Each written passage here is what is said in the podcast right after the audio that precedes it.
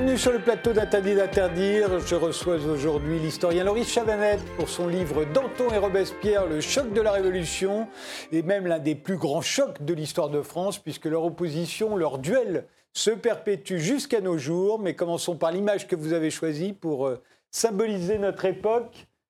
Cette image, la voici. Euh, qu'est-ce qu'elle représente? Ben, vous reconnaissez peut-être euh, Emmanuel Macron, premièrement, ensuite la Sorbonne, c'est les, funérailles de Samuel Paty, professeur d'histoire, passionné de, ses élèves, euh, professeur d'énergie, professeur de la laïcité. Et euh, pourquoi je l'ai choisi? Parce que euh, cette image incarne à la fois la, guerre dans laquelle nous vivons, une guerre contre le terrorisme et le fanatisme, un fanatisme, et en même temps l'héroïsme.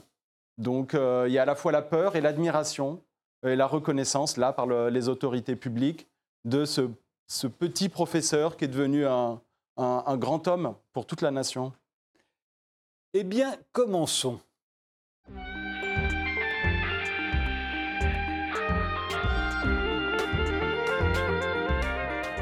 Danton et Robespierre, Le choc de la Révolution paraît aux éditions Passé Composé avec une préface d'Emmanuel de Varesquiel. En lisant votre livre, on voit bien que l'opposition entre Danton et Robespierre, alors que tout semblait les unir, cristallise, comme vous dites, deux acceptions de la modernité politique qui existent encore aujourd'hui, hein, en 2021. Mais disons que euh, c'est sûr que Danton Robespierre, c'est à la fois la Révolution, mais ce sont deux visages assez différents, en fait, de la Révolution elle-même et de la démocratie. Euh, c'est sûr le côté pur, euh, incorruptible de Robespierre, c'est une forme d'idéal de république à l'antique, euh, austère, euh, où il faut se sacrifier pour le bien public, et Danton, plus libéral, plus de séparation entre la vie privée et la vie publique, peut-être plus de vices, peut-être plus de modération, de tolérance, de capacité de, de créer des compromis en politique, de convaincre l'autre, euh, non pas seulement lui faire peur. Ces deux-là ces deux font toujours notre modernité politique. Alors, ils ont, euh, au début de la Révolution, euh, Danton a 29 ans, Robespierre en a 30. Ils sont avocats tous les deux, ils sont provinciaux, ils sont roturiers. Euh, au fond, c'est là où on tous les unis au départ. Hein. ils ont une même vision de la Révolution. Mais en fait, ils se, ils se, ressemblent énormément. dans cette société d'Ancien Régime, ils subissent les, un peu les injustices de l'Ancien Régime. Euh, de la monarchie très bureaucratique, etc. Alors oui, il y a une promotion sociale. Euh, les deux, euh, Danton était petit-fils de paysan, même si son père était procureur. la famille de Robespierre était elle aussi des hommes de, loi, de droit. Et, tous les deux vont devenir avocats, mais dans deux registres différents. Alors oui, ils se ressemblent parce que, comme beaucoup de leur génération qui va faire la Révolution de 89, ils sont euh, des jurisconsultes, d'abord des hommes du droit. Et ils vont être ceux qui vont faire la révolution, c'est-à-dire casser les normes existantes. Donc euh, c'est presque euh, trahir le, droit que d'entrer en révolution, mais ils ont un même idéal, la poursuite de l'égalité, de la liberté, de l'émancipation qu'ils recherchent. Et en tant que bourgeois, gagner des places, parce que la révolution, c'est une lutte politique, juridique, mais aussi sociale où ils vont vouloir s'imposer absolument. Et alors justement, comment se font-ils connaître? Parce qu'il faut imaginer ce que c'est la convocation des États généraux qui va donner en fait la révolution euh, entre avril et, juillet 1789. Euh, Il y a comme ça une irruption de beaucoup, beaucoup de jeunes gens. Ils sont dans les plus jeunes. Hein, euh, Robespierre, il est élu, député d'Arras. Danton, lui, est un tribun hmm. populaire de la rive gauche. il n'est pas du tout là au moment de, de la, prise de, de la Bastille, qui n'est pas l'image qu'on voit là, là c'est la prise des Tuileries, je crois. Euh, mais là, il n'est il est pas encore euh, dans le, il pas encore dans le coup, mais, mais très vite il va, il va apparaître avec le club des Cordeliers. Comment on se fait connaître? Parce que c'est une compétition extraordinaire. Ben, ils sont, euh, vous l'avez dit, les plus jeunes. Robespierre est le plus jeune des députés élus de, de l'Artois, d'Arras, près d'Arras. C'est le plus jeune. Ils sont quelques-uns du tiers-État à être élus, et c'est le plus jeune. Euh, et en général, quand on est jeune, on est plus radical. Mhm. Alors déjà, on se démarque par la radicalité.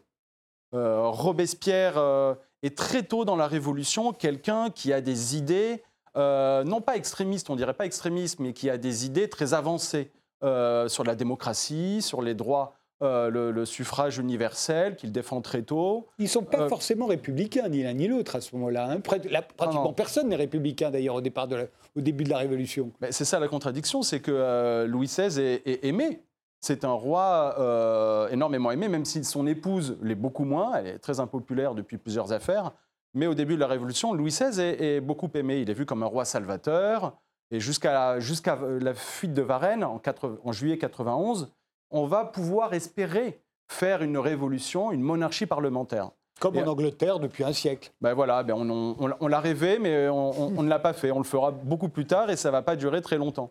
Mais euh, effectivement, je reviens sur Robespierre qui fait la révolution en tant que député dans la branche des démocrates, des démocrates avancés, pour une révolution de plus en plus sociale. Et euh, de l'autre côté, à Paris, parce que Robespierre est élu, il est à Versailles, mmh. il n'est quasiment pas à Paris. Euh, même s'il a fait ses études à Paris, à Louis-le-Grand. Mm. Mais Danton, lui, il est, vous l'avez dit, au quartier des Cordeliers, euh, très populaire à Paris. Il est avocat, c'est un tribun, il a une, il a une sacrée gueule, il a, il a de la vastes épaules, il a la, lèvre abîmée, enfin, il a une stature. Euh, il a aujourd'hui sa statue, d'ailleurs, dans ce quartier-là, là où il habitait. Au Cordeliers, là où il habitait, cours du commerce. Et, et Danton, lui, va s'imposer par sa voix de stentor, par sa, son gigantisme, sa, verve. Il, a, il y a un verbe d'Antonien qui est unique. Alors que euh, Robespierre est plutôt mauvais orateur. Hein. Bah, il commence mal, mais il finit bon orateur. Mais il commence euh, très mal. Il est énormément moqué. Euh, on parle de lui comme de quelqu'un de presque imberbe, moqué pour sa jeunesse, moqué pour ses idées. À un moment, il y a écrit, un journaliste dit que le moniteur, qu'il lisait quand il fallait se taire et il se taisait quand c'était le moment de lire son discours. Et d'ailleurs, il, il, a été énormément. Euh, il a beaucoup souffert de ce manque de, prestance dans un corps social comme ça, une, assemblée de euh, quelques 800 personnes. Il avait du mal à s'imposer par sa voix. Donc, on lui s'imposait tout de suite. C'est là que tout se jouait. Hein. Euh évidemment, hein, puisque c'est les tribuns qui vont faire. Si la politique a été faite par des avocats pendant euh, pratiquement mmh. un siècle, euh, plus d'un siècle ensuite, hein, la Troisième République, c'est que des avocats aussi. Bah oui, mais c'est même ce que disait euh, Napoléon Bonaparte. ce sont les, avocats qui commencent les révolutions mais ce ne sont pas eux qui les terminent. Donc Danton, Robespierre ont commencé la Révolution. Et, euh, euh, et, c'est vrai que Robespierre, euh, à la tribune, il a du mal à lire ses discours, par exemple, parce qu'il écrit ses discours, à l'inverse de Danton, qui lui est tout d'oralité, de jaillissement, de, de, passion, de fougue, d'improvisation. Il a le génie de l'impro.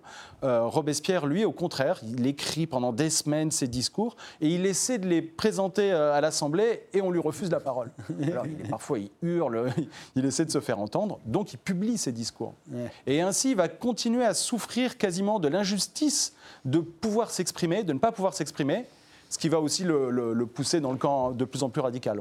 Oui, parce qu'on voit dans votre livre que Robespierre, en fait, pratique la surenchère permanente, euh, jusqu'à devenir un fanatique. C'est l'image qu'on a gardée de lui d'ailleurs, celle mhm. d'un fanatique. Alors que Danton, il est plus pragmatique. Euh, vous dites, il pense que l'erreur est humaine, Danton, et euh, il ne veut pas changer l'humanité. Euh, alors que Robespierre, lui, veut un homme nouveau. Mais si vous voulez, moi j'aime beaucoup cette expression, de, cette formule de La Rochefoucauld, qui, qui, est la suivante qui est les vices est les hommes? Alors oui, c'est sur lui, c'était presque un coquin dans son temps, le, marquis, mais, mais, Robespierre, lui, a une, une exigence de pureté euh, et pour lui et pour les autres. C'est vrai qu'il n'envisage la vie, son existence, que dans la logique d'une guerre euh, absolue à mener contre euh, pas seulement les, royalistes, les ennemis de la révolution, de la liberté, les aristocrates, mais aussi contre les, les, hypocrites, contre les riches. Donc il a un, panel de, très, très large d'ennemis, d'adversaires contre lesquels il ferraille, il ferraille sans cesse. Alors que Danton compose avec euh, l'humaine faiblesse, l'humaine fragilité, lui-même ayant des, travers euh, dans sa vie privée. Euh. Mais oui, il est, il est, un réaliste, mais il y a aussi quelque chose de très important, on va peut-être en parler tout à l'heure, je pense, c'est que Danton est marié, mhm. avec des enfants et endetté en 89 quand commence la Révolution, Robespierre est complètement libre de tout mouvement. On pense même qu'il est vierge d'ailleurs, on ne lui connaît aucune liaison. Il n'y a aucune preuve. Bon, il y a une fille qui vient parfois. Le, Il aurait eu une, une, fiancée à Arras, Madame Desorti, qui, serait mariée avec quelqu'un d'autre alors que c'était sa promise. Euh, mais bon, ça veut dire, ça veut pas dire qu'il ait consommé euh, quoi que ce soit. Euh, et il a eu peut-être une relation à, Paris avec une, une, fille qui venait lui rendre visite régulièrement et son valet euh, euh, à Robespierre euh, expliquait qu'il l'a traité fort mal mhm. et qu'il lui donnait de l'argent, il l'a traité fort mal. Bon, entre points d'interrogation. Mais c'est vrai qu'il n'a pas contracté de mariage. Il n'a jamais emprunté d'argent de sa vie pour acheter un bien comme Danton, qui va s'enrichir, mhm. mais aussi investir. Et donc l'investissement appelle la richesse parfois. Et, et, Robespierre est donc très libre de tout mouvement. Et il habite même chez les... À partir de la fuite de Varennes en 91, il habite chez les Duplay, une famille au centre de Paris, rue Saint-Honoré. On peut encore voir la plaque aujourd'hui, ici, a vécu Robespierre. Euh, elle est très, très énigmatique. Et euh, Robespierre vivait chez, chez, des gens, il, ne s'occupait même pas d'intendance. Il ne s'occupait de rien, il était tout dévoué à la Révolution alors que Danton avait euh, acquis des biens euh, dans, euh, à côté de chez lui en Champagne. Il aimait s'occuper de ses chevaux, de ses poules. Quand il, il est soupçonné de corruption d'ailleurs, à plusieurs reprises. À plusieurs reprises. Très tôt, il est soupçonné de corruption, d'acheter des voix. Et il n'y a jamais, enfin, on peut le dire tout de suite, il n'y a jamais eu la, preuve évidente mmh. qu'il avait été corrompu peut-être acheté, mais peut-être pas corrompu, euh, responsable, mais pas coupable, on dirait. Alors ils vont faire cause commune à plusieurs reprises. Hein. Euh, par exemple, ils, font cause commune dans la lutte contre les ennemis de l'intérieur. Mmh. Les ennemis de l'intérieur, c'est le trône, c'est la royauté, c'est Lafayette aussi. Euh, c'est ce qui va donner la prise des Tuileries. Euh, les massacres de septembre, la condamnation à mort du roi, puisque vous le disiez, le tournant, c'est quand même la fuite à Varennes. À partir de la fuite à Varennes, le roi, tout à coup, s'exclut de lui-même du processus révolutionnaire euh, et provoque la chute de la royauté. On pensait faire une monarchie constitutionnelle, il n'en est plus question. Mais c'est vrai qu'il y a le tournant de, la fuite de Varennes en, juin 91, quand le roi, euh, la nuit du 20 au 21, disparaît de ses appartements à Paris, au château des Tuileries, parce qu'on l'a ramené de Versailles depuis octobre 89. Donc déjà, il est un peu dans une prison à ciel ouvert dans son palais au cœur de Paris, surveillé par euh, les milices jacobines sans culottes qui, bon, lui interdisent d'aller, par exemple, en week-end dans sa résidence de Saint-Cloud. Mhm. Donc Louis XVI se sent prisonnier, il, il, est révolté contre les mesures anticatholiques euh, de la Révolution, euh, la constitution civile du clergé qui exige un serment aux prêtres. Euh, et qui nationalise tous les biens de l'Église. Mmh. Louis XVI n'est pas du tout favorable à, toutes ces, euh, ces, mesures. Il va même apposer son veto sur la constitution euh, civile du clergé et la, et la répression qui peut s'en suivre. Et donc il fuit à Varennes. Et la légende veut que, à son retour de Varennes, le peuple de Paris impose un silence de roi anti-monarchique lorsque Louis XVI revient tout, poussiéreux de son voyage de plusieurs jours arrêté à, l'est de la France.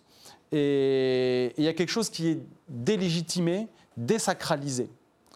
Euh, et ce roi devient, euh, comme l'écrit euh, Danton lui-même, comme il le dit Danton aux Jacobins, très rapidement, avant même le retour de Louis XVI, Danton dit le roi a été enlevé, soit parce que c'est un traître, soit parce qu'il est imbécile, imbécile, c'est son terme, mhm. et un roi imbécile, même imbécile, ne peut pas gouverner, il ne peut pas régner. Et donc, pour la première fois, en France, ce n'était pas le cas avant, on demande une république. Et Danton, euh, comme Robespierre, deviennent républicains. En tout cas, s'il l'était avant, ils ne l'avaient pas manifesté. Là, ils le deviennent ouvertement. Hein.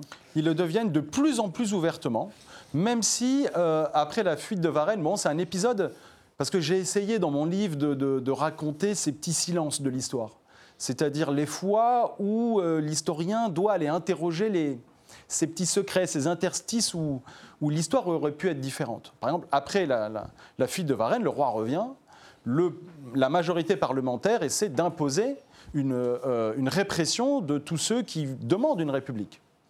Et euh, Marat, Danton, sous sont le coup d'une arrestation, ainsi que Camille Desmoulins, et Robespierre n'emmène pas large et se cache un peu à Paris chez les Duplay. Euh. Ils sont tous très proches à ce moment-là. Marat, Danton, Desmoulins, Robespierre ils sont complètement dans le même camp. Hein. Là, on voit, on voit Marat, Là, on voit bien euh, qui est vraiment le radical des, radicaux, mais ils sont comme lui à ce moment-là.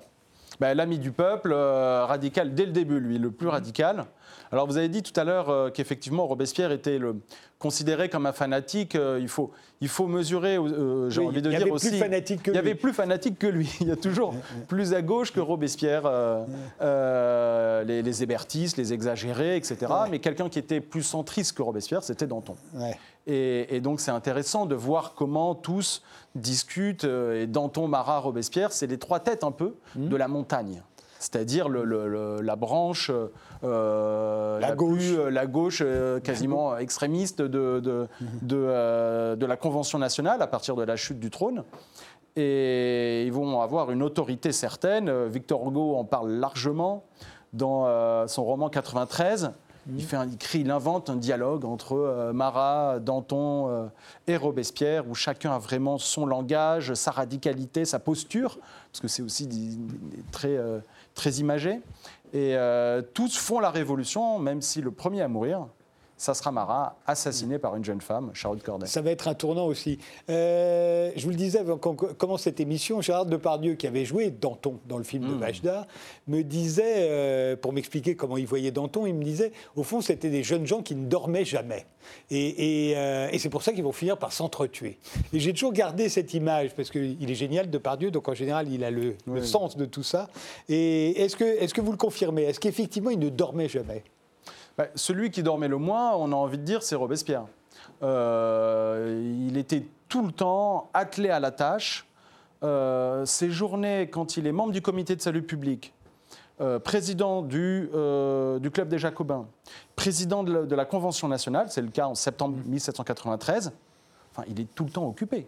Et il passe d'une tribune à une autre, d'un bureau au sien le soir, chez les Duplay, où il écrit ses discours. Il, il, entretient une correspondance très importante aussi avec de nombreuses personnes. On voit d'ailleurs. On voit, là, c'est, là ce sont. Euh, euh, bah oui, ce sont les archives récemment acquises, je pense, par l'État français.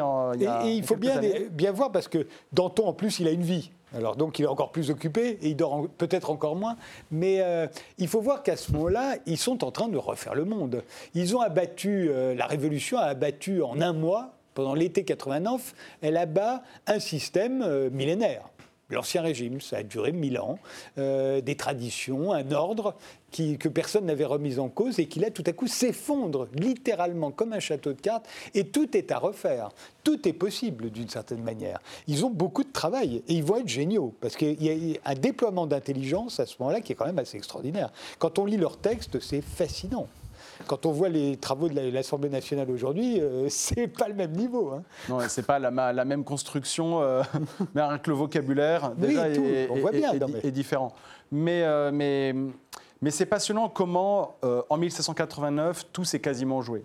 Mm. Et la radicalité, comme l'a expliqué François Furet, de 93-94 se retrouve parfois déjà en 89 avec ce, cataclysme ressenti par, par toute une population qui, se sent véritablement unie contre ce qu'on va appeler plus tard l'Ancien Régime. Mais ce qui conduit en priorité la Révolution de 89, c'est la haine de l'aristocratie. C'est le premier sentiment. Et des privilèges. Et des privilèges. Dont elle euh, bénéficie. Du, même, par contre-coup.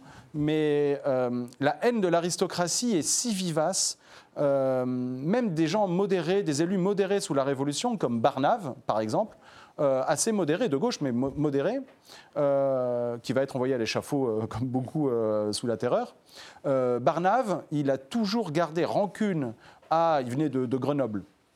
Il a toujours gardé rancune à, l'aristocratie d'occuper les premières loges au théâtre, par exemple. Mmh. Et sa mère avait été chassée un soir d'une loge au théâtre, mais comme une malpropre. Et il a, il a toujours considéré qu'il fallait se venger. Mais il faut voir ce qu'a été la ségrégation aux États-Unis entre les Blancs et, les Noirs. Euh, la ségrégation existe en France pendant tout l'Ancien Régime. Euh, les, les, roturiers, il y, y, a des tas de choses auxquelles ils n'ont pas accès. Les premières places au théâtre, les, les places d'officiers dans l'armée, euh, un certain nombre de, de métiers, etc., etc. Bien sûr. Alors entièrement d'accord avec, avec, ce que vous dites. Euh, il y a une, une société si euh, classifiée, encadrée, chacun est mis dans des cases, et euh, même entre aristocrates, il y a une hiérarchie féroce. par exemple, la baronne Oberkirch, qui vient d'Alsace et qui arrive à Paris, à Versailles, dans les années 80. Elle découvre l'étiquette à Versailles.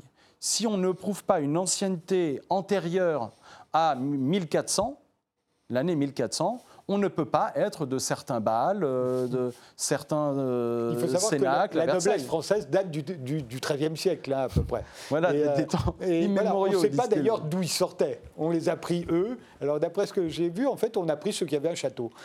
on, les a, on en a fait des nobles. Oui, après, il y a l'abbé Sieyès qui disait, que lui, avec son, son, essai Qu'est-ce que le tiers État a Rien, qu'est-ce qu'il veut devenir? Tout. Il a un peu tout résumé. C'est-à-dire, c'est tout ou rien. Et ils ont décidé d'être tout. Euh, parce que tout était permis, tout leur était permis au nom de la justice. Mais Sieyès, il, euh, il avait fait euh, la motion, il était le seul à l'avoir proposé alors qu'il était moins radicaux que d'autres, il a proposé de, renvoyer de France tous les descendants d'aristocrates.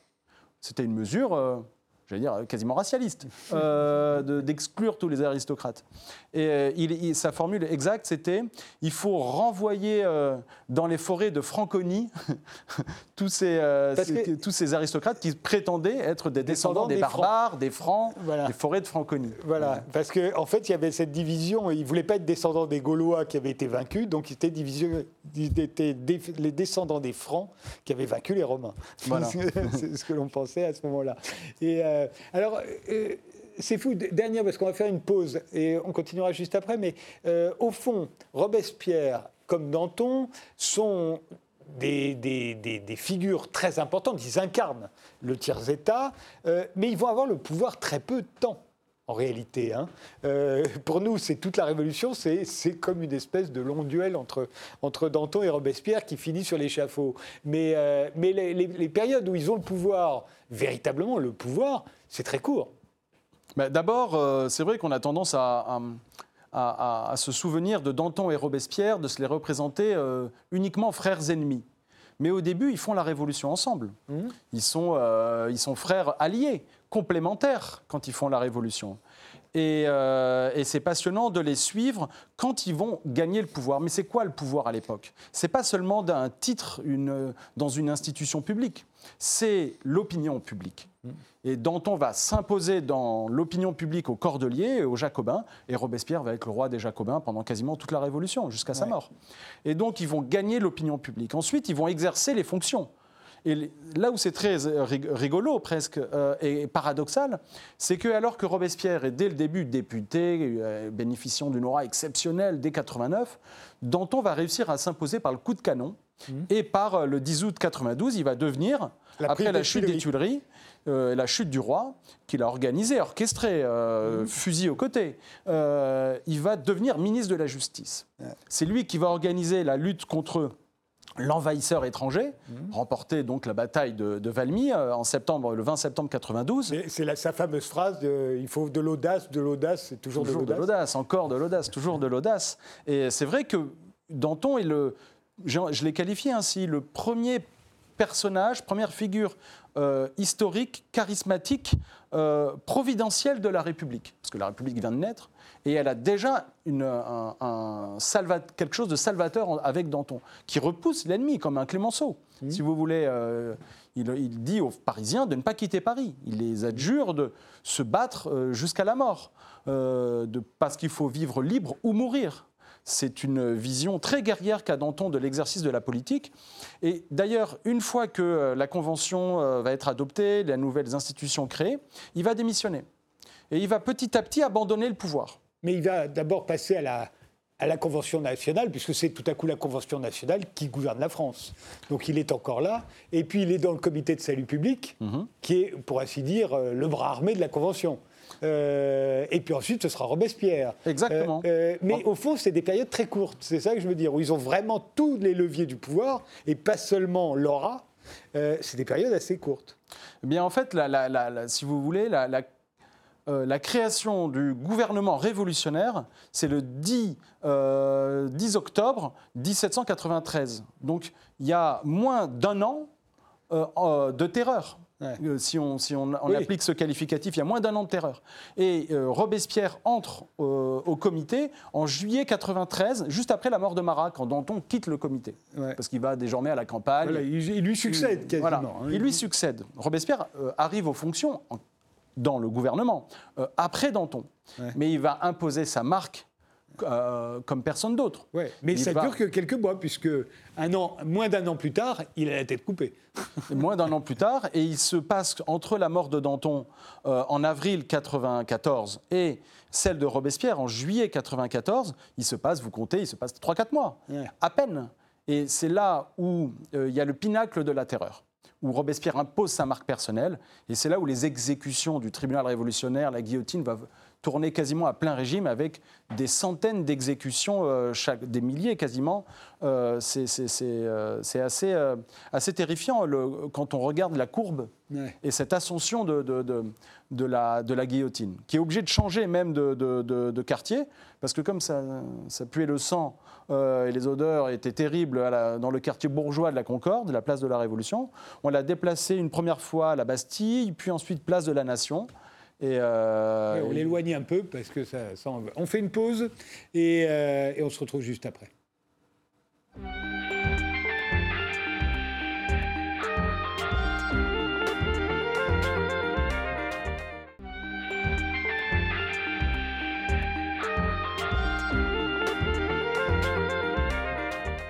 Nous sommes toujours avec l'historien Loris Chavanette qui publie Danton et Robespierre, le choc de la Révolution chez Passé Composé. Euh, vous l'avez dit, euh, Danton devient ministre de la Justice euh, après la prise des Tuileries en août 1792. il ne fera rien pour arrêter les massacres de septembre. ça lui sera reproché d'ailleurs. et il ne va quitter ses fonctions que euh, pour rentrer à la Convention nationale, qui désormais euh, gouverne la France, c'est lui qui fait proclamer la République, au fond, hein, Danton. À ce moment-là, ils sont, ils sont vraiment sur la même ligne, euh, Danton et Robespierre, mais après les massacres de septembre, on voit bien que pour Danton, il faudrait s'arrêter là. Il y a le procès du roi, le roi va être guillotiné. Une fois que la royauté est tombée, que la République est proclamée, euh, il a cette fameuse phrase Abjurons ici toute exagération. Ça, c'est le, début. On commence à voir qu'ils ne, ils ne seront plus tout à fait sur la même ligne. Mais Danton et Robespierre, euh, en 1792, sont les deux premiers élus de Paris, quand, ils entrent à la nouvelle Assemblée, la Convention nationale. Et donc, euh, et Danton exerce des fonctions euh, suprêmes, ministre de la Justice, et il dit même, parce que c'est lui qui organise aussi la guerre avec des fonds secrets, on ne sait pas comment il les a utilisés, on lui reprochera, on lui demandera des comptes, bref. Euh, mais Robespierre n'a jamais mis les mains dans, l'argent public, etc., pour essayer de gagner une, guerre. Et il ne reprochera jamais non plus à, Danton d'avoir été corrompu, je crois. Non, jamais. Ça arrivera seulement plus tard à son procès, mais ce sera plus une accusation de de personnages vicieux qui molestaient la vertu plutôt que véritablement un fanfaron de vice plutôt que véritablement euh, quelqu'un qui avait trempé dans, l'argent euh, étranger, etc. Mais, mais euh, Danton, en fait, il faut bien comprendre avec Danton et Robespierre quand on les compare, c'est que Danton, lui, une fois la République installée et les institutions proclamées, il est, son seul but en tant qu'adjuvant du ministre de la guerre, c'est de gagner la guerre. Il sait que la révolution va se fanatiser, se radicaliser sans cesse tant qu'il y a la guerre. Et il pousse à cette radicalisation. Euh, c'est pour ça qu'il n'est pas opposé fondamentalement au massacre de septembre, parce que c'est une radicalisation intérieure de la révolution contre un ennemi extérieur, aux portes de Paris. Il faut savoir que euh, Verdun tombe euh, la défense de Verdun, la trahison de la place forte de Longwy, euh, et donc euh, la, Paris, la Révolution sont menacés. Et Danton fait, fait front. Robespierre, lui, à l'inverse, va surtout avoir pour mission, s'assigner comme mission, de lutter contre l'ennemi intérieur. Et un ennemi de plus en plus, comme on l'a dit, vaste, important. Tentaculaire. Tentaculaire au point qu'il s'en prend aux indifférents. Et là, j'aimerais bien citer deux discours de l'un et de l'autre euh, qui, schématise un peu une, deux visions différentes de faire de la politique. Danton euh, est élu euh, à un moment très tôt en 91 il est élu substitut du procureur de la commune de Paris. Bon, première fois qu'il est élu. Et il fait un discours où il explique qu'il y a trois partis en France. Le parti des anti-révolutionnaires, il faut leur faire la guerre. Le parti des partisans de la Révolution, il faut, les, il faut les conforter dans leur thèse. Et il y a les indifférents, ceux qui hésitent, qui sont timorés, qui vont pas forcément au front euh, par nature. Euh, et dont on veut les convaincre de se rallier à la Révolution. Et donc il est prêt à leur tendre la main, à utiliser l'art politique de la persuasion euh, pour les amener dans le camp de la Révolution. Là où Robespierre, à l'inverse, lui dit qu'il y a deux peuples en France, les méchants et les amis de la Révolution. Et donc il ne s'agit que de livrer une guerre à ce peuple ennemi de la Révolution. Sauf que ces ennemis, ce sont les indifférents, par exemple. Ce sont les, modérés. Même les ultra-révolutionnaires sont des ennemis. Les citra-révolutionnaires, c'est-à-dire ceux qui ne sont pas assez révolutionnaires, mais qui le sont quand même, comme Danton des Moulins, sont des ennemis. Comment limiter, comment gouverner, euh, comment éviter les purges dans ce schéma intellectuel-là? C'est très difficile. Danton, euh, membre du comité de salut public euh, en avril 93, parle déjà le langage de la modération. Euh, et à ce moment-là, Robespierre, qu'il aime, hein, le soutient. Mais Robespierre, à deux moments, défend Danton. Euh, c'est très important. À des moments clés euh, qui, sont risqués pour Danton. En fait, euh, en 92, bon, c'est vrai, la chronologie est un peu complexe, il y a aussi les Girondins. C'est-à-dire 92, bah, il y a les Girondins. Il y a les Montagnards et les Girondins. Bon, les Girondins, ce sont des, républicains de la première heure, démocrates, que l'on a considérés comme plus bourgeois, plus moins exigeants sur. Bah, il voulait une, république bourgeoise fondée sur la propriété. Voilà, le, suffrage censitaire, voilà, mmh. clairement. Euh, et, les montagnards beaucoup plus euh, avancés sur, euh, sur des idées sociales de la Révolution. Ils voulaient la souveraineté populaire. Et les Girondins, ils vont commettre l'erreur de taper sur Danton. Ils veulent faire tomber Danton en l'accusant de corruption, notamment. Danton va se défendre, comme il peut, mais il est acculé tout de même. Et il ne rend pas clairement des comptes sur les fonds publics, c'est un peu, c'est un peu louche, mais c'était des fonds secrets. Alors il dit, Danton, mais comment voulez-vous? J'ai pas gardé quittance, il y a un texte, un texte comme ça, j'ai pas gardé quittance euh, des notes de frais de, des fonds secrets, vous comprenez bien. Euh, un argument qui sera réutilisé au XXe siècle par des, par des, hommes politiques très connus. Voilà, c'est pratique. Euh, et Robespierre défend Danton. Mais du coup, Danton, à cause des Girondins, est renvoyé dans le camp de Robespierre. Alors qu'il cherchait un compromis avec les Girondins, euh, finalement, il est renvoyé à ses pénates euh, et il va être de plus en plus radical avec Robespierre pour faire chuter la Gironde. C'est le, euh, qui vont être des, des, amis de la Révolution, des frères, des pères fondateurs de la Révolution qui vont être envoyés à l'échafaud. Et Robespierre, lui, va à ce moment-là, dont on part euh, au moment de l'exécution des Girondins, il part à la campagne. Après l'assassinat après de Marat. Hein. Après l'assassinat de Marat, euh, Danton voit que les, Girondins vont de plus en plus être euh, exterminés. Ce sont d'anciens amis à lui. Mhm.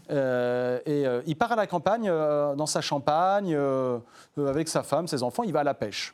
il ne veut pas voir le sang couler dans Paris et Danton, lui, et alors que Robespierre, insiste pour radicaliser la Révolution, qui d'un coup, il y a une passation de témoins entre Danton qui part et Robespierre qui accapare le pouvoir. Euh, au procès des députés girondins, Robespierre demande la mort. Hein, euh, c'est là où il, devient de plus en plus le défenseur du peuple opprimé. Hein. et pour lui, vous le, vous, le, montrez dans votre livre, la Révolution devient une guerre sociale. Mais c'est très clairement ça. C'est une guerre sociale où, pour Robespierre, il y a une, terminologie, il combat contre l'aristocratie des riches. C'est-à-dire la révolution, c'est aussi un transfert de pouvoir, de souveraineté, mais aussi de propriété. Et euh, propriété de l'Église, ça s'est fait rapidement dès 1790 la nationalisation des biens de l'Église. Mais ensuite, c'est prendre l'argent des, grandes familles euh, euh, de la bourgeoisie ou des aristocrates qui ont encore des châteaux, des titres. Et donc, euh, il faut savoir que quand on décapitait quand on, ou quand on fusillait un émigré ou un aristocrate, tous ces biens étaient saisis, spoliés et devenaient possession de la République. Parce que c'était un contre-révolutionnaire Et donc, énormément de biens, de fortunes sont ainsi rentrés dans les caisses de l'État. Ça arrivera aussi au moment de la libération, à la fin de l'occupation. Bah, exactement, euh, exactement pareil. Mais à ce moment-là, il y a cette conviction que la, qu'a Robespierre, que euh, la révolution doit, doit, doit basculer dans une deuxième phase de euh, sa radicalité et du progrès. D'ailleurs, c'est lui qui va rédiger en grande partie la Déclaration des droits de l'homme de 1793, moins connue, qui commence article 1, euh, chaque individu a droit au bonheur social. Et c'est là la différence de Robespierre par rapport à beaucoup d'autres, c'est qu'il a compris plutôt la radicalité de la Révolution, son horizon naturel démocratique, euh, et puis aussi la fusion de cette exigence morale de fusion du public et du privé. Et je ne sais pas que si on doit dire qu'aujourd'hui, cette moralisation de la vie publique euh, donne raison. Il a, il a, toujours ses partisans. Il a toujours ses partisans. Il y a toujours des gens qui, vous, qui, qui diront à peu près ou qui penseront la même chose que Robespierre à cette époque-là. Oui, et c'est toujours aussi révolutionnaire d'ailleurs. Ben, d'ailleurs, euh, il était contre la peine de mort, il était pour le suffrage universel, il était pour une moralisation extrême des biens, des biens de, de, de, de l'État, des deniers Il était contre l'aristocratie des riches, il était contre... Oui, oui, oui. Voilà, tout ça, aujourd'hui, on l'entend toujours. On retrouve euh, de ce, cet idéal euh, robespierrisme, mais j'ai envie de dire pas seulement dans le camp d'un Jean-Luc Mélenchon ou d'une extrême gauche. Il est récupéré par d'autres partis, certains conservateurs, enfin nationalistes ont récupéré, ont essayé de récupérer Robespierre. Mmh. Mais il est la figure d'une de, démocratie euh, très exigeante, où vraiment le, le, le, celui qui exerce les fonctions de l'État doit rendre compte au peuple de, son argent. Et par exemple, c'est sous la Révolution, euh, au moment du procès contre Danton, qu'il y a déjà cette mesure qu'on vient d'adopter il, y a quatre ans, qui est de vérifier les comptes, euh, la fortune des députés pour être bien sûr qu'ils ont exactement la même somme d'argent quand ils occupent les fonctions et quand ils les quittent.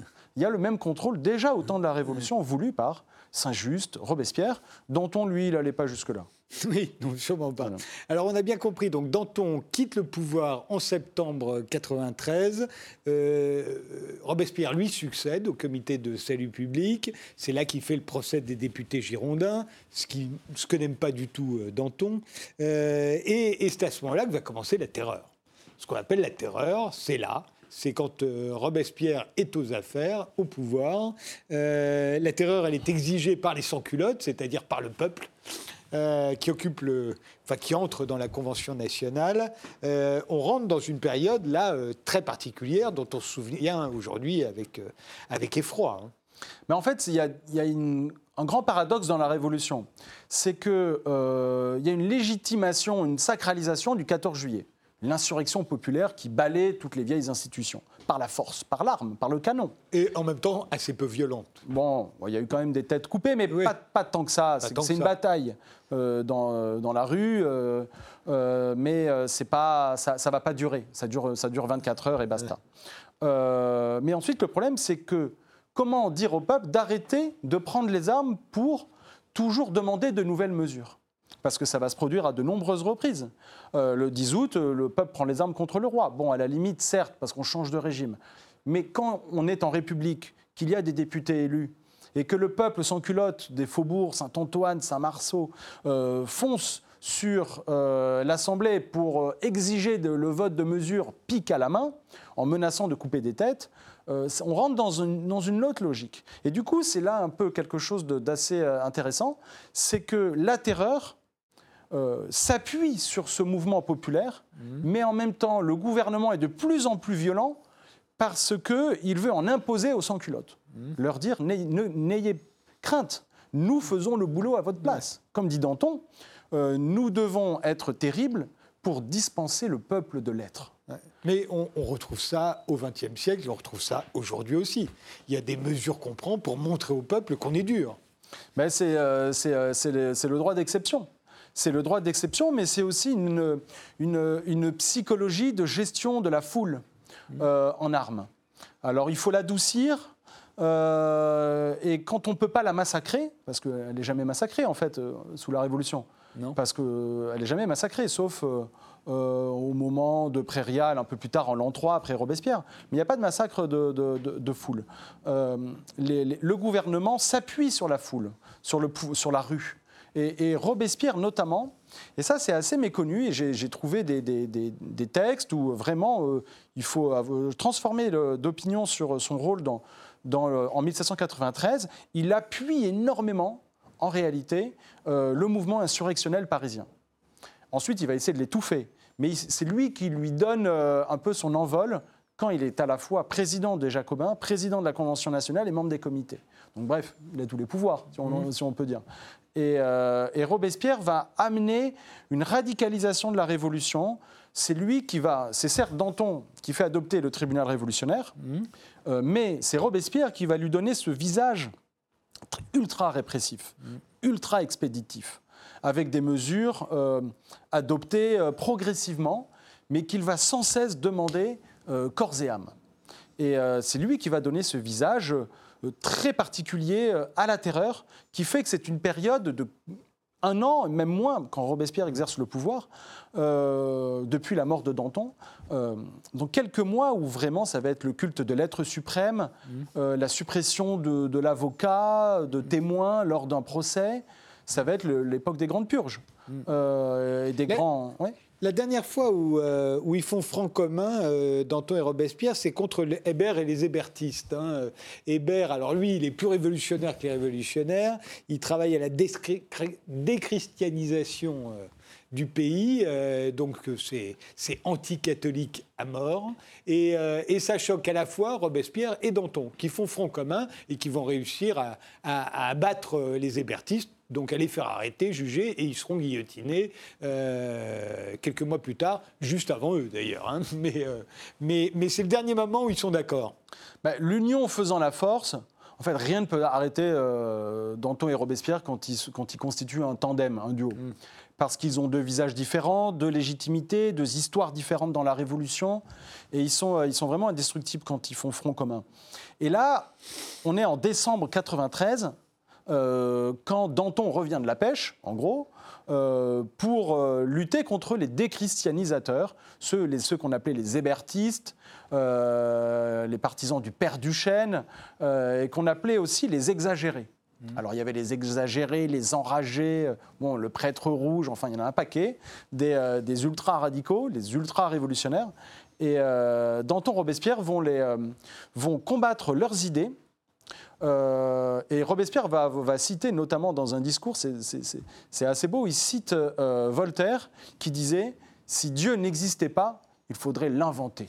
à tous ceux qui, crient, qui dénoncent, qui sont pour l'athéisme, qui font des fêtes de la raison euh, dans le, dans, à Notre-Dame de Paris avec des femmes seins à l'air qui courent dans tout Paris euh, sur des chars où c'est des beuveries énormes euh, à, coups d'eau de vie, à coups de, prostitution. Enfin, c'est très, c'est un ramassis de, de vices que ne supporte pas Robespierre, parce que l'athéisme, c'est aussi le vice, mm. alors que la religion vient régler les mœurs mm. depuis toujours. Euh, et Robespierre, lui, a, toujours cette vision donc d'un être suprême. Il croit en l'immortalité de l'âme, mais il croit énormément dans la correction des vices des individus. Et si on ne peut pas les corriger, bah, il faut les supprimer. Voilà.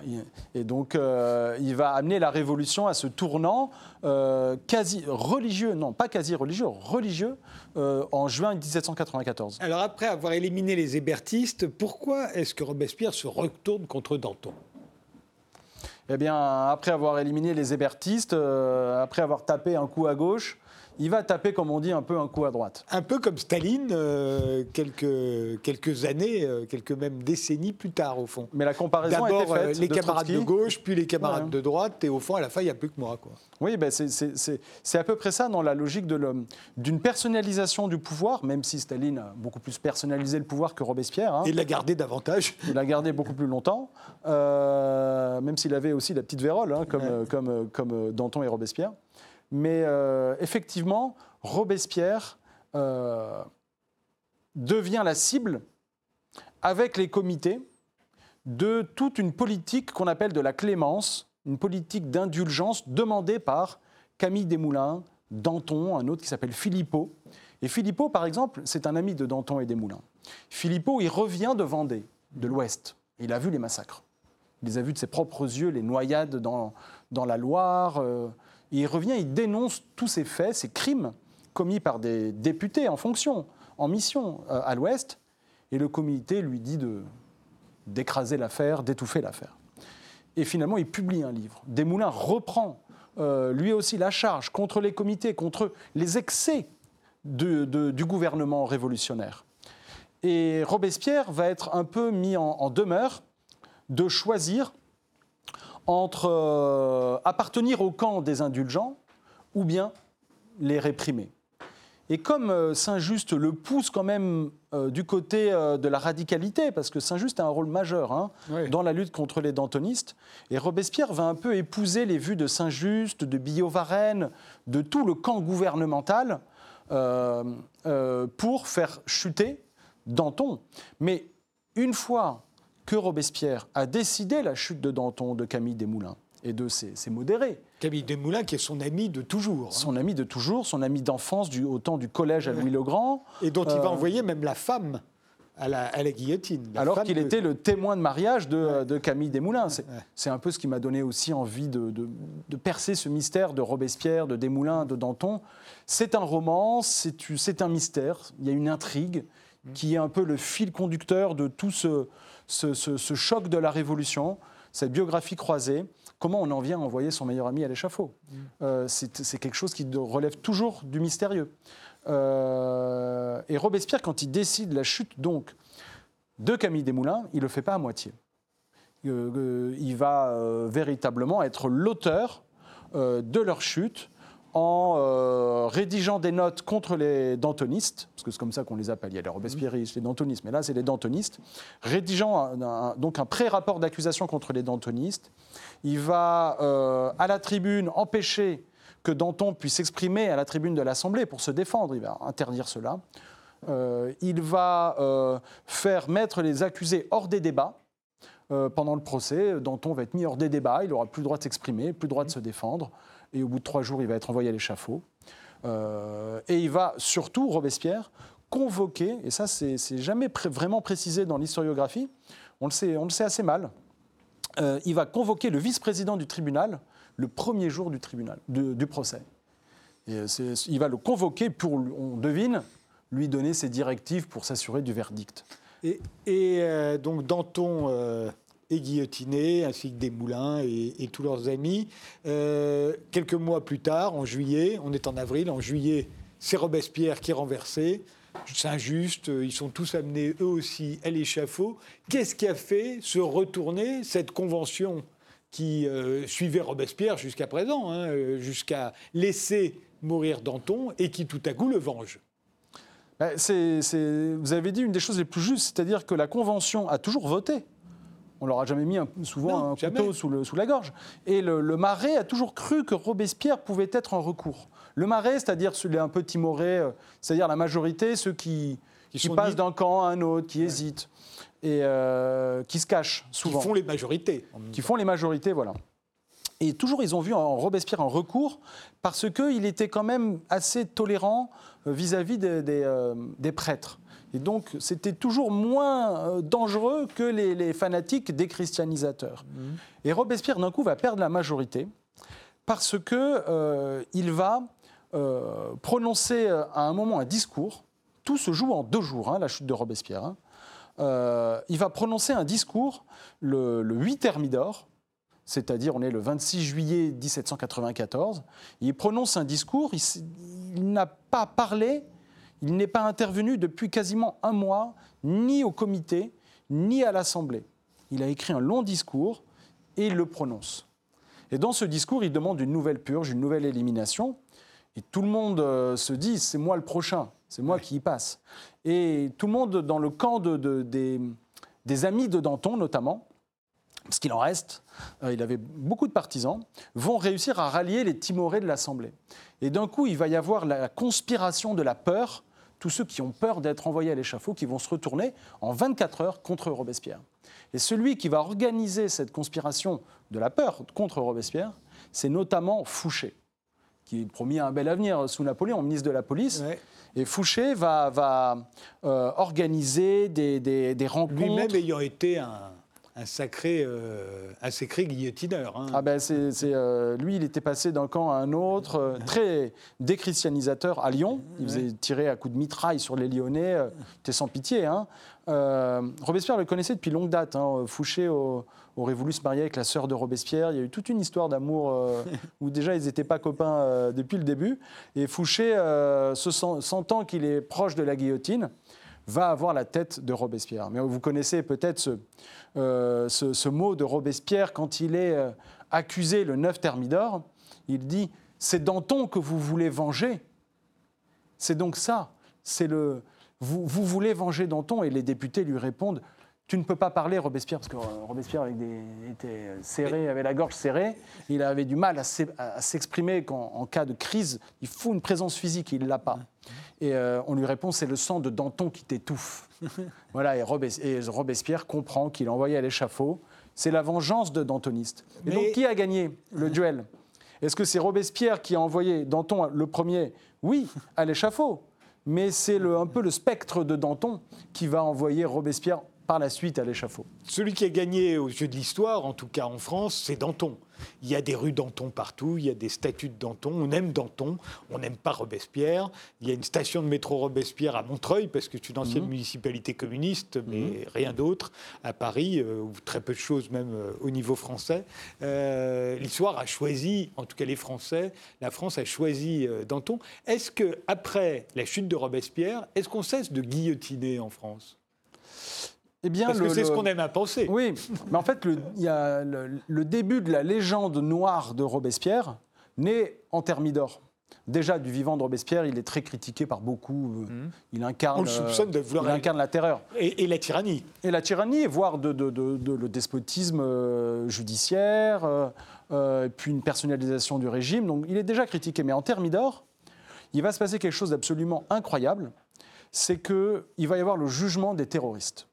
Ce qu'on appelle les terroristes, qui, qui ont exercé le pouvoir de la manière la plus euh, marquée euh, pendant cette année de gouvernement révolutionnaire.